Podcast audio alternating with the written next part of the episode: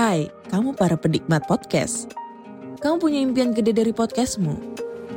Terus First Story bisa banget bantu kamu. Mulai dari F-Link, Dynamic Audio Insertion, sampai statistik yang komprehensif. Semua ada di First Story. Gak ketinggalan kamu bisa monetisasi podcastmu lewat iklan dari First Story Ads yang bisa kasih kamu penghasilan dari setiap place podcastmu. Yuk gabung sekarang dengan klik di firststory.me. Sekali lagi, klik di firststory.me. Mari kita bawa mimpi podcastingmu menjadi kenyataan.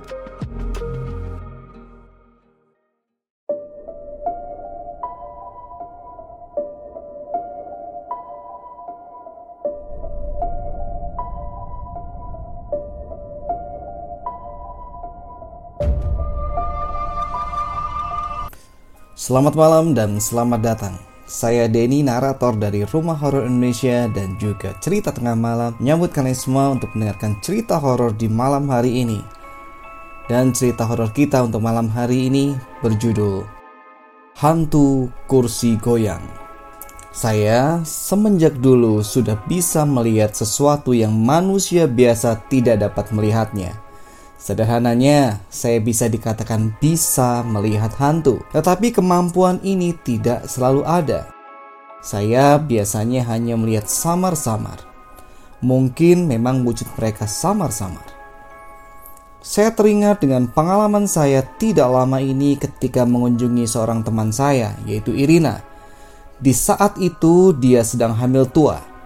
Saya diundang untuk makan malam bersama di rumah baru mereka. Karena kebetulan memang saya belum pernah berkunjung ke rumah mereka sebelumnya, saya setuju. Sebelum makan saya berkeliling melihat rumahnya.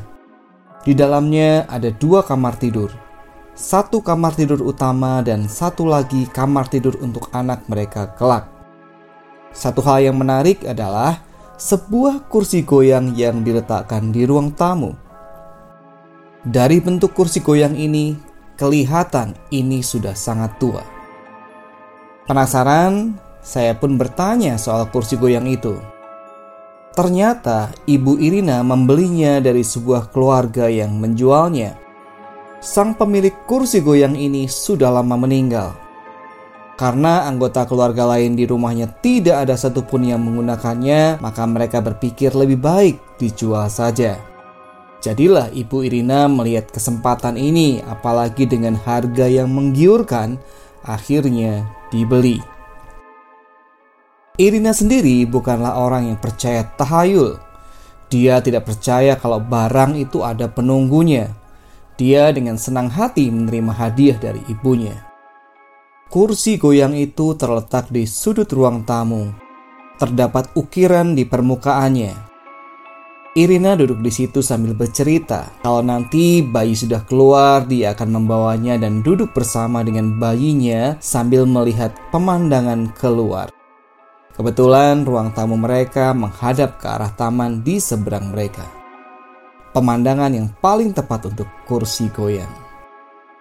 Tak terasa makan malam sudah siap. Jadi kami pergi ke dapur untuk mengambil makan dan berjalan menyeberang ruang tamu menuju meja makan.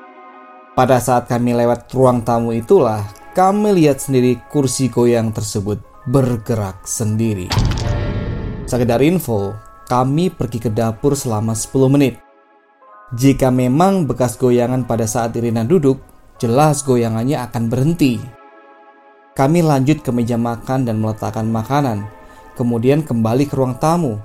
Kursi goyangnya sudah berhenti. Irina awalnya mengira kursi goyang gara-gara angin bertiup dari jendela yang terbuka. Tetapi pada saat dicek, ternyata semua jendela sudah ditutup. Jadi kami berdiri di depannya mengira-ngira apa yang membuatnya bergoyang sendiri. Dan tiba-tiba kursinya bergoyang lagi. Irina syok melihat kursinya bergoyang lagi tanpa alasan yang jelas. Dia berteriak dan lari keluar. Saya mencoba fokus dan memperhatikan kursi goyang itu. Perlahan-lahan, memang kelihatan ada sesuatu. Bayangan seperti sesosok wanita tua sedang duduk bersandar. Kemudian dia bangkit untuk menggerakkan kursi goyangnya lagi. Saya tidak yakin apa yang saya lihat, tapi sang nenek seolah-olah tersenyum melihat saya. Saya tidak berkata apa-apa dan segera menyusul Irina yang lari keluar. Pada saat itu saya mencoba menangkannya. Mencoba menjelaskan bahwa mungkin hantu yang duduk di kursi goyang itu bukanlah hantu jahat. Dia hanyalah hantu mantan pemilik kursi goyang itu. Karena keterikatannya dengan barang membuat dia terjebak di situ. Tapi Irina tidak terlalu memperdulikan penjelasan saya. Akhirnya dia menjual kursi goyang itu, kemudian menggantinya dengan kursi goyang yang benar-benar baru. Saya tidak tahu apa yang terjadi dengan kursi goyang tua itu, atau apa yang terjadi pada hantu nenek itu. Tetapi saya berharap dia bisa segera melepaskan ikatannya dengan kursi goyang itu, dan semoga bisa lanjut ke dunia berikutnya dengan tenang. Oke teman-teman, itu cerita horor kita untuk malam hari ini. Mungkin kalian berpikir ya, kok kurang serem ya? Ya karena cuma diceritain ya. Tapi kalau kita sendiri yang di rumah kemudian lihat kursi goyang kita goyang-goyang sendiri, saya pikir siapa yang bisa bilang itu nggak serem? Oke, terima kasih sudah mendengarkan sampai akhir. Sampai ketemu di cerita berikutnya. Selamat malam, selamat beristirahat.